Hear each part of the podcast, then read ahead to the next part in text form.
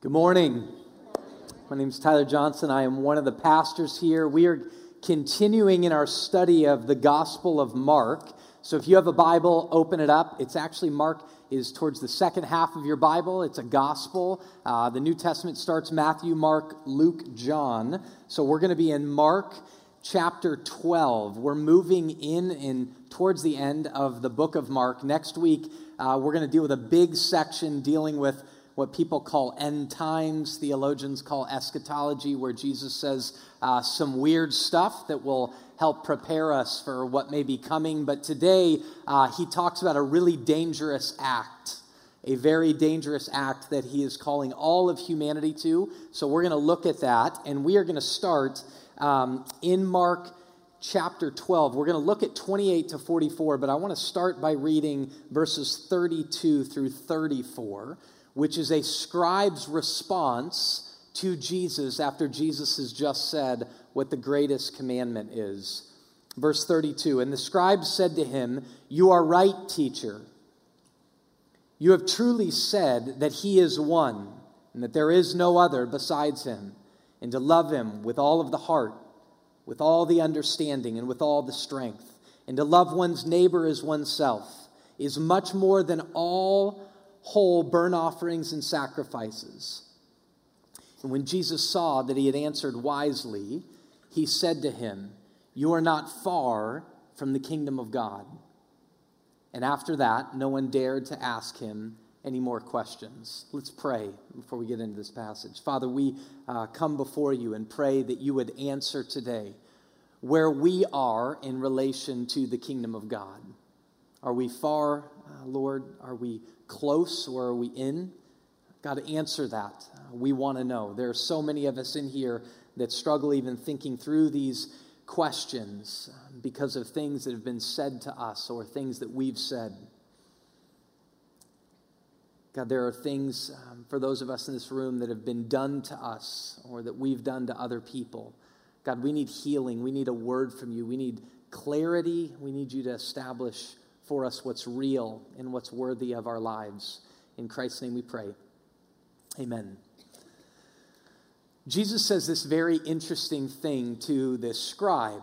Jesus has been saying really interesting things uh, this whole section to the religious establishment, which really broke down into three groups the Pharisees, the Sadducees, and now the scribes. These people didn't all agree with each other, but they were known as the religious establishment. And if you study Jesus much at all, or you read the Gospels, you'll see that Jesus is always butting up against the religious establishment. He was a Jew, and yet he was butting up with the religious establishment of the Jews all the time. Just prior to this passage, he's gone at the Sadducees who didn't believe in the resurrection, and Jesus just before this section begins, says that God is the God of the living, not the dead. And he looks at the Sadducees and says, in no uncertain terms, You're wrong. There is a resurrection. Now, there's one man, a scribe, whom so intrigued with how Jesus is interacting with people and what he's hearing, and he sees that Jesus is answering well, that he goes to Jesus to ask him what's the greatest of all the commandments in the law. He was an expert in the law, a scribe would have been. He's an expert in the law, and yet he goes to Jesus to ask him what the greatest of all the commandments is. Jesus says it to him, which we'll look at in a minute. The man then recites it and concludes that that commandment is more important than all of the things they would bring in worship. And Jesus says this to him You've answered correctly. You're not far from the kingdom of God. So I want to jump off of that and just ask that question that I asked in our prayer. How far are we from the kingdom of God? Even more specifically, how far are you? Right now, if you answered that question, because there's a lot of people in this room at very different places. If we just said that there were three places on the spectrum of where you are in relation to the kingdom of God, would you be far from the kingdom of God? Would you be close to the kingdom of God? Or would you say, I'm in the kingdom of God? Well, partially, we just need to answer this What is the kingdom of God? Well, a kingdom is clearly a place where someone reigns, where there's a king. So the kingdom of God would be the place where God reigns, where he rules. And every kingdom also has subjects of that kingdom who surrender themselves to his kingship or to his lordship. But in simple terms, for all of us here, the kingdom of God is what God intends for the world that he made. Let me just say that really easy. The kingdom of God is what God intends for the world he made. Kingdom of God is what God intends for the world he made. Now, I'm going to say something to you that you may disagree with. And if you disagree with me, I'd love to talk to you afterwards. Um, to tell you the truth, the kingdom of God is that which every human heart is after. The kingdom of God is that which every human heart is after. And here's just a small defense of that. In the book of Ecclesiastes, which is an Old Testament book, the author says that God has set eternity in the hearts of men and women, which would mean God set his kingdom in our hearts. We're all craving what we think is the best world. Regardless if we acknowledge God or not, we're all after a better world, and in so doing, say, this world that we're living in now is not the way it's supposed to be. So, regardless of where you fall on the political spectrum, you would say if we advanced in this direction, would be the world would be better. If we advanced in that direction, the world would be better. Whatever you believe about the rise of technology, we need more of it or less of it. The world would be better. We're all seeking a better world. The question is what we think is better and how we think we'll get there, but we're all after it. Now, Jesus today is, we're going to play out this conversation about the kingdom in three ways. We're going to see in the first section that he defines for us the key of the kingdom. Then he's going to clearly establish the king of the kingdom and then the cost of the kingdom. He's talking about the kingdom of God, the way God intends the world to be. He's going to say, what is the key of the kingdom? who's the king of the kingdom and what is the cost of the kingdom. So, the key of the kingdom, he says to this man, You're not far from the kingdom of God. And he's inviting him even further into this kingdom with that statement. Now, think about a key. If any of you guys ever participate with me here for a minute, had the wrong key, or thought you had the wrong key, participate means raise your hands. Anybody had a wrong key before? Okay, when I grew up in Denver, um, we had a true mailbox. Like there was one box for our house. We didn't share this like silver cubbyhole thing with a bunch of our neighbors. We had a, a real mailbox, and you didn't need a key to open it. You just lifted the door down and you put a little flag up or down, and that was your mailbox. Well, now we have these silver um, metal cubby holes that you got to open. And I've had trouble with this, and heat always increases the trouble, right? Of like, for one, you're walking outside to get your mail, and you're like, good God Almighty, I don't even want to be out here for a second, let alone. And then you'll walk up, and at times the heat can affect the lock that you can't get the key in. And then you're wondering, is this the right key? Is this the mail key from the house that we had seven years ago? Do we have the right key? You're losing. But heat intensifies it always. But now in these boxes, you have your personal box, and then the best time when you open the mail is when you open it up, and there's another key inside the box. Because if there's another key inside the box, then that means there's something bigger in these shared boxes below that you get to go in. Well, the same thing happens. In, there's like four of the bigger boxes in my big cubbyhole silver mailbox. And I'll go and there's writing on these mailboxes that is like rubbed off, probably because of the heat. The ink's like, get me out of here, and they just want to disperse. But you can't figure out is it one or two? The key's written on, you can't figure out. And so you're jamming, and there's two locks in each one of the big boxes. And so I'm trying to figure it out. Well, it's hot. I don't want to be out there any longer. But my curiosity of what's in the big box makes me even more angry, right? You're just sitting there going, what is the reality behind that? And the heat intensifies this, right? And so you're screaming at the boxes, you're hot, you're sweating, and yet your curiosity is piqued. Heat does this all the time. Heat and heat in real life. We all experience it one way or another, right? Our health, the heat gets turned up. and we start asking real questions, ultimate questions. Why does this happen? What's the meaning of this? What's the purpose of this? Economic crisis, marital crisis, family crisis, global crisis, whatever it may be, when the heat gets turned up, we start looking for the key to open things into ultimate reality, for deeper questions, for deeper meaning.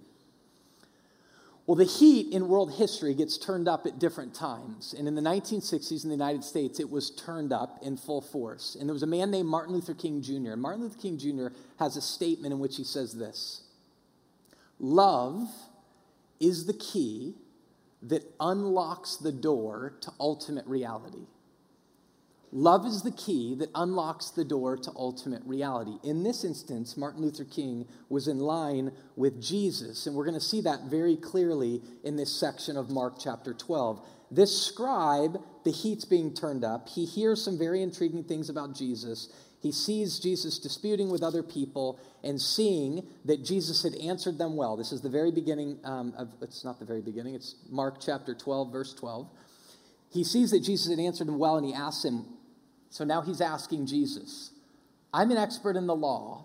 What commandment is the most important of all? What commandment sums it all up? Which commandment supersedes them all? What's the greatest of all the commandments? This man had heard Jesus. He was provoked by Jesus, the person, and he was provoked by what Jesus said, he, what he had been hearing. So he asked him, Give me the core answer. Give me the core, Jesus. What's the greatest of all the commandments? To which Jesus answers, verse 29. The most important is Hear, O Israel, the Lord our God, the Lord is one. And you shall love the Lord your God with all of your heart, with all of your soul, with all of your mind, and with all of your strength.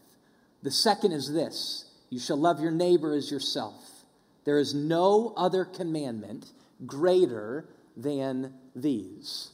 So let's break down Jesus' answer. He starts by saying to him, Let me tell you what the greatest of all the commandments is.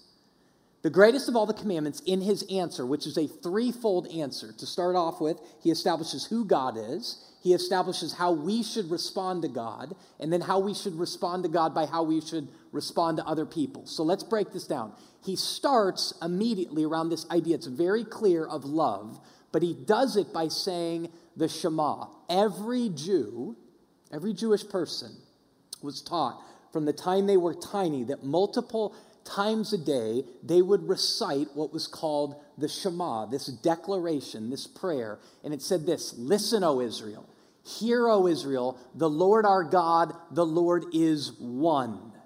Now, here is what was being established for little kids to say to adults on their deathbed is that there is only one God. They lived amidst a time, as we do now, where many people worshiped many different gods. And he said, All of the gods of the nations, in this declaration, the Jewish people were saying, All of the gods of all the other nations are but idols. Here's what that means they're not gods at all, they're gods of our own making. And that translates into the New Testament and into our day today to say there are all these things you and I and our world is chasing after that are trying to say to us, this is utmost reality. This is the way to utmost life. This is truth, when in fact they aren't truth, they aren't life, and they aren't the way. They're little g gods, the Bible would say, which are no gods at all. Hear, O Israel, the Lord our God, the Lord is one. Now, as Christians, we know in the New Testament that God is defined in 1 John 4. If you're a note taker, which I love seeing so many of you guys write this down, 1 John 4, there's a statement about God in his very nature, about who God is, that says this God is love. Therefore, the declaration, what's the greatest of all the commandments, starts with there is one God. And if we said, Who is this God? This God is love. There is no other gods. There's, Hear, O Israel, the Lord our God, the Lord is one. He's God. Now he begins to talk to us, how we respond to God. All human beings, the Bible says, are made in the image of this God who is love. Stop for a minute and, and hear that. This is really important. Every human being, that means you and I. When I say you, I mean you. Think about you were made in the image of God, along with every other human being that you will see today or see throughout this week. Were made in the image of God, in the image of a God who is, 1 John 4, love. That means at our very core, we were made to be lovers. We were born for love. Interesting enough, there's all kinds of research happening right now, um, specifically in the category of brain research. They call it neuroscience, big word. Um, there's a book actually written by some counselors that aren't even Christians right now called Born for Love that talks about the ways we get screwed up in our lives is when love is broken. When we're failed to, we, we are failed in being loved, and when we fail to love, that things get all broken. These aren't even Christians, but they're recognizing the fact that humans were born for love. The Bible would say that's because we're made in the image of a God who is love. Hear, O Israel, the Lord our God, the Lord is one. Therefore, love the Lord your God. Now look at verse 30. He now talks about how we are to love this God who is love. And you shall love the Lord your God with all of your heart, with all of your soul, with all of your mind, and with all of your strength. Now, real quickly, look down. How many times does he say all? Four. Four times in one verse does he say all. Another translation says whole. Love God. How? With all your heart, or with your whole heart, with your whole soul, or all your soul, with all your mind, or with your whole mind, with all your strength, or with your whole strength. Love God with all your everything. All of you. The whole of who you are, love God. Now, 1 John 4 also tells us this that if any of us are in this room that love God at all, because we're all on this pursuit of loving Him with all of who we are, with the whole of who we are. But if we love Him at all, 1 John 4 says we love Him only because He first loved us. That love always begins with the God who is love. This is a very important point. So when we say, Hear, O Israel, the Lord our God, the Lord is one, and He's a God of love, and then we're called to love, love always begins with the God who is love. The love that God calls us to is a God orienting and a God displaying love. That we're meant to love Him with our whole entire being. And then He says this and love your neighbor as yourself. Now, look at this. At the end of verse 31, he says, There is no other commandment greater than these. Now, if you were in grammar school or being taught grammar, you wouldn't say there's no other commandment greater than these. You'd say greater than this. So, watch what Jesus is doing here. He's saying, in fact, the establishment that God is one, and specifically these two commandments of love God with all your everything your whole self, and love your neighbor as yourself are not two commandments, they're one. Jesus is doing something brilliant that masters in the Jewish law would have known. He's taking the Shema, the most known, the most recited, the most spoken of statement in all of the Bible, commandment. Hear, O Israel, the Lord your God, the Lord is one. Love him with all your everything, is the Shema. And he's tying it to Leviticus chapter 19 in which says, Love your neighbor as yourself, specifically speaking about the poor. And he brings them together and he says, This is one commandment. So clearly, what Jesus is doing here is he's saying, How do I love God with all my everything? How do I display that? By loving your neighbor as yourself. So, First John says again very clearly, you cannot say you love God and not love your neighbor. Now, this is where love is the great equalizer. We all now hear this call of love to our whole self being given to God by being given to others, and we all go, this is the moment where we start looking at our phones, or we start turning the pages, or we cover our head like, Jesus, don't look at me right now. Or more often than not, this is the moment where we try to get ourselves to believe we're okay. Oh, I do that. There was a man just like this in a very similar scene in Luke chapter 10 that comes to Jesus and asks him the exact same question. But his question is about eternal life, which is the kingdom of God. He says, Jesus, what must I do to inherit eternal life? Jesus answers the exact same way love God with all your everything, love your neighbor as yourself.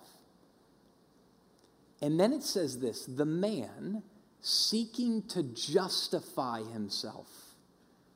You know what justify means? Let me show you I'm fine, Jesus. Let me show you I'm actually good. Let me show you I'm doing that. It says the man seeking to justify himself. Look it up in Luke 10 if you want. Seeking to justify himself said, Who is my neighbor? Like, you don't mean neighbor like everybody. You don't mean neighbor like my kids. You don't mean neighbor like my wife. You don't mean neighbor like my literal neighbor. You don't mean my neighbor by my coworker. My neighbor by my boss. You don't mean my neighbor by those Muslims. You don't mean my neighbor by those atheists. You don't mean my neighbor. Here's what Jesus does. When the man says, seeking to justify himself, Who is my neighbor? Jesus goes on to tell the parable of the Good Samaritan. You guys have heard of this before, no matter what your biblical knowledge. There's a hospital in Phoenix called Good Sam after this parable. Here's the parable of the Good Samaritan. Jesus says there was a man who was walking on the Jericho road, which was a very dangerous road. He got robbed, he got mugged, he got beat up, everything stolen from him. He got put on the side of the road, bloody and beaten down, unable to help himself. Two men of the religious establishment, a Levite and a priest, walk by him and don't acknowledge him and keep walking. These are the guys who did all the right sacrifices. These are the guys who went to church all the time, who had big Bibles that were highlighted and underlined. These are the guys who posted Bible verses on Facebook, could do the exegesis, really break down the Bible and speak about it, who sang loud in worship songs, who raised their hands in worship. They walked right by him. But then along comes a Samaritan one who didn't even believe correct, didn't have sound doctrine. In fact, was questionable whether they were a believer at all. He walks, looks at the man, and at cost to himself, at cost to his time, at cost to risking his own health, at cost to his own safety, he too could have been mugged. Goes down to care for this man, binds up his wounds, gives him the spot on his transportation vehicle that he had to walk alongside of his donkey or his horse. He walks him to an inn, takes him off, cares for this man, gives him a place to live, which he paid for, to then which he looked at the inn owner and said, If it costs more, I'll come back again and pay even more. At cost to himself, cared for somebody who was not like him at all. Two things that shows us clearly about our neighbor that Jesus is trying to define. If you want to know what true love is, it's even going to be those, and likely will be those who are not like you or whom you don't like, whether they be in your home or on the side of the road, in your neighborhood or at your kid's school, or in your workplace. There'll be those who aren't like you, and likely those whom you don't like. And love is at cost to yourself. So, this moment where we seek to justify ourselves, I'm doing this, Jesus takes it even farther. This is what I don't like about Jesus. He's always taking it farther. He's always saying it means more. He's always saying it means you have to change, Tyler. It means we have to change redemption. He's always doing that. You aren't there seeking to justify yourself. So then we begin to ask these questions well, what is love? He defines who our neighbor is, and he defines what love is. So, under these definitions, we'd be amiss if we didn't start asking ourselves questions like do we? Do we as a church love God with all of our everything? If He's defining it through the parable of the Good Samaritan, are we loving our neighbors? Are we allowing the words of our mouth to be fruit and not poison, to bring life rather than destruction? Are we sacrificing ourselves for those who aren't like us, for those we don't even like, whether they be inside the four walls of where we live or inside the four walls of where we work or in the neighborhood we're at? Are we loving like that at cost to ourselves, at cost to our comfort, to our convenience, to our safety, to our security? Are we? Are you? Am I? We've got to ask ourselves these questions because Jesus is posing them to us. Jesus is posing them to us. It makes you wonder if a crisis were to break out, how would we, those who pronounce Jesus, who say we follow Jesus, how would we respond if a crisis broke out? Would we wholeheartedly love our God by loving our neighbors at cost to ourselves, or would we would there be a mad scramble of everyone trying to save their own skin? It's loving even when we don't like them, and likely to those whom are not like us and whom we don't like. That's the key of the kingdom. We'll never know ultimate reality. We'll never be in the kingdom. We'll never experience the fullness of the life of the kingdom unless we live these lives of love. Now, what does love look like, and how is it ultimately experienced? What does love look like and how is it ultimately experienced? Because we live in a world where many people are pronouncing love.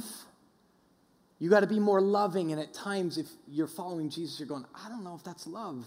Or how do I know what's love? How do I know what's love in this exact moment, right here, right now? Do I be quiet? Do I speak up? Do I live in grace or do I live in truth? Like, give me a definition, give me four points. And yet we get the four points through a message like mine and we go, ah, that isn't totally it. Why is the world so broken? And we get a two sentence answer. Isn't it always way better when we don't get four points, but we get a picture? And better than a picture, we get a real life example. Think about training for a minute. If you do training at your work and they give you a training manual, is that better? Is it better for somebody to sit down and go, here's how you do it, and they do it in front of your face? It's way better to have somebody sit down with you and go, here's how you do it. This is why people now can do a lot more do it um, at home projects because there's YouTube, right? Rather than just a booklet, which I can't do it with either of them, but neither here nor there. I know YouTube's better. But even better than YouTube is somebody sitting in front of you going, watch me do it, live, in person example. So when God calls the world to love, and he says the world's been distorted by selfishness and self absorption, and I'm calling you to this dangerous act called love, and we go, Who's our neighbor? Or what is love? Here's what he does He gives us Jesus. Remember, God is love. And the Bible is very clear that Jesus is 100% God and 100% man. Well, I, I don't need to know how God would do it. Like, I need to know how I do it as a person. Well, I'll show you how God will do it as a person. And he gives us Jesus. This is why Jesus is so passionate about revealing to them who the Lord is. Look at verse 35. This is where he begins to declare. He said, The key of the kingdom is love, the king of the kingdom. And he begins to say, all throughout the Gospel of Mark. And this is another piece of how he's doing it. Is he's saying, the king of the kingdom is me. The Lord of the kingdom is me. And Jesus taught in the temple, and he said, How can the scribes say that the Christ is the son of David? David himself in the Holy Spirit declared, The Lord said to my Lord, Sit at my right hand until I put your enemies under your feet. And he says this David calls him Lord. So, uh, how is he his son? and the great throng heard him gladly. Here's what's happening. You're going, how does that exactly apply? What's happening is he's now sitting with the religious leaders, and they all knew that the Lord would come, the Messiah, the one who would set things straight when the world had been twisted and distorted by sin, when we'd been turned in on ourselves and there was all this injustice, when the world was not living as though God was the Lord. And they said, One is going to come to set it straight, who's the Messiah, and he will come from the line of David. He will be David's son. Now, what Jesus is saying to them is he's not just going to be David's son, but he's going to be the Lord. because David himself begins to call the son of his Lord, not his direct descendant, but one of his descendants, he begins to call him Lord. So now, immediately, what Jesus is saying, right after he said, You must love the Lord your God with your heart, soul, mind, and strength, and love your neighbor as yourself. And we're going, What is love? He's literally beginning to put himself forward and to say, If God is love, the Lord is the Lord of love. And he's pointing to himself, saying, I am the Lord. Therefore, I am the Lord of love. Therefore, love is walking amongst you. Love's walking amongst us. We get a real life human picture as to what love truly is, what it truly means to live out our humanity. Remember, we're made in the image of God. We're made to be lovers. And when we go, Who is our neighbor? we watch Jesus engaging all types of people, engaging the people that the world hated. A little short man in a tree who was stealing things from people. And he says, Come on down. You're making lunch for me today, and I'm going to your house. To prostitutes whom they say she's a woman of the city. She dare not have a place if Jesus were religious. And he goes, Let me show you what love looks like walking amongst you. I'm going to sit with her. Love looks like not just that compassion, but love looks like cleansing the temple and standing in front of those people who were never challenged because they were the religious elite, and in fact saying, You're not religious at all. In fact, you're not spiritual at all because you don't live out the law of love. Love walking amongst us shows unbelievable compassion at cost to himself and unbelievable honesty and truth at the very same time. Jesus is providing this picture. And we go, whoa, that's love. Too often, folks, I'm telling you, I am all for four points. But if you want to know what love is, study Jesus. Look at his life, slow yourself down, study his cadences. So that we can now go, well, what is love? And rather than people just going, well, love's doing whatever they want. Well, Jesus doesn't do whatever the people in front of him want. All the time, he's pushing them way further than they want to go. He's telling them to stop doing things that they like doing, he's telling them to start doing things they don't want to do. Love is a commitment to the other person's best at cost to yourself. That, that's what love is, and that's what Jesus does over and over and over again over and over and over again. There's this scene I love in John chapter 15 that begins to then get in specifically what we're called to, but how we're called to get there. I'm sorry, I said John 15. It's actually John 13. And this is this famous scene where Jesus comes in amongst his disciples. The disciples likely are taking seats of honor and they sit down on their knees with their feet behind them. And it was meant to be someone there like a servant or a slave that would wash the feet of those who maybe were walk, wearing sandals, but many times just wearing their bare feet. And their feet were covered with the dung of animals and all these types of things. And Jesus walks in, whom they were all saying was the rabbi, the teacher, the master. And he walks in, takes off his outer garments, ties a towel around his waist dons a wash basin and begins to wash the disciples' feet. Now, hear me on this. The question of looking at Jesus is looking at love because we've been called to love. All humanity has been. But we, especially as Christians, have been called, and we watch this, and he walks in immediately going, How can I serve? At cost to himself, even in the dirtiest of circumstances. He walks in and he begins to wash his feet.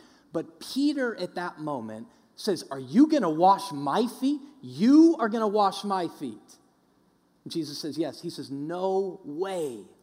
No way will you wash my feet.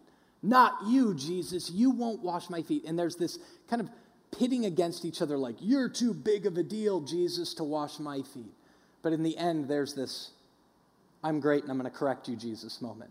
So Jesus says to Peter, Peter, unless I wash your feet, you can have no share of me. Peter then says, Well, then wash my whole body, Jesus, not just my feet. Then Jesus goes on and he washes all of the disciples' feet. And then he says, Let me teach you the lesson. If no servant, no follower is greater than his master or greater than his teacher, and I have done this to you, do it to each other. Now, again, by looking at the person of Jesus, the King of the kingdom, we learn what love is. And we learn first and foremost, love always starts from God. We have to be showered in His love. He has to wash us only when we're showered by Him.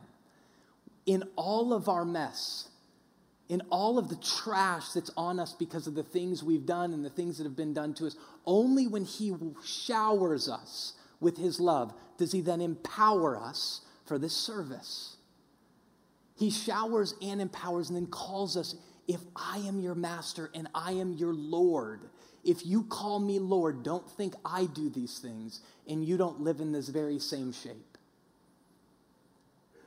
Don't see me leading through service and in you, in turn, trying to be served. For the Son of Man, he says this in this book, came not to be served, but to serve and to give his life as a ransom for many. So if we follow in the way of love, if we follow in the way of our Lord, we walk into a room, in a place, and we go, I didn't come to seek to be served, but to serve and to give my life, to give our lives for many. That's the picture of the king of the kingdom. Now, he then says what we all already know, and he begins to tell us about the cost of the kingdom.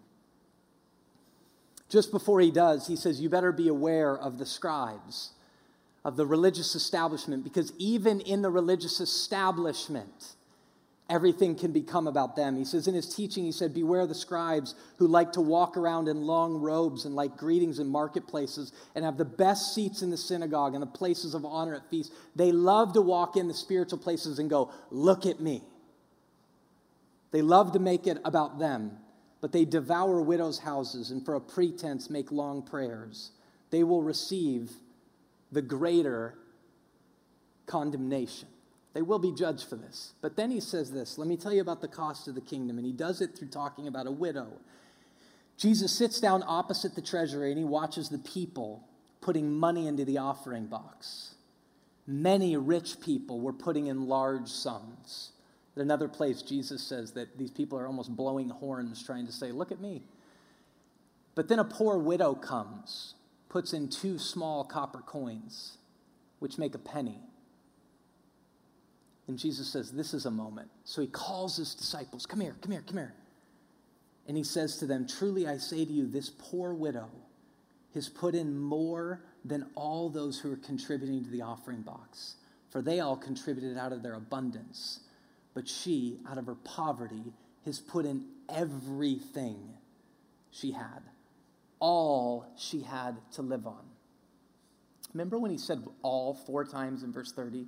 Love Him with all of your heart, with all of your soul, with all of your mind, with all of your strength, with your whole heart, your whole soul, your whole mind, your whole strength.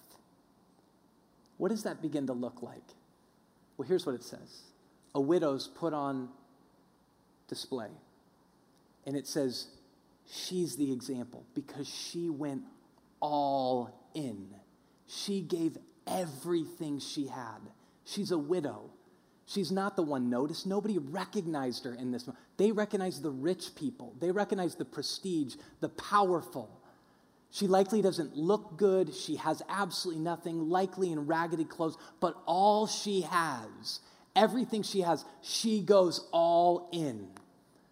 Now, when we go all in, we think of like DraftKings, fantasy football, right? I'm going, I'm, I'm going to bet a lot of money, or we Vegas, I'm going to bet a lot. But then we go all in and we go, please, Right? We cross our feet. Please tell me that's true. She didn't do that. Because we go, please, going all in, but reality is it's not all in. Our house is still there, our car is still there, we still have some money in our bank account. We aren't going all in. She goes all in, and she doesn't go, please, she goes all in in faith. She goes all in in faith, and it isn't just money, folks, it's all, everything she had, all of who she is. So here's what a life of love means. And this is why I said it's a dangerous act. Loving your neighbor is a dangerous act, it is massively dangerous to our self absorption, it's dangerous to our comfort, it's dangerous to our convenience, it's dangerous to our safety, it's dangerous to our security. What does it mean for you to go all in? Is it forgiving somebody right now walking up and saying, I forgive you? Or is it going and asking forgiveness that you feel like I'm going to have to give everything I have to just ask for forgiveness? Is it making decisions of what you're not going to do with your bank account or with your house or with your retirement program so that you can do something on behalf of somebody else, on behalf of something else? Is it getting up the courage, mustering up the courage to go talk to that person? What is going all in right now? What are the things right now that you're holding on so tightly to, going, God, please don't tell me to release these?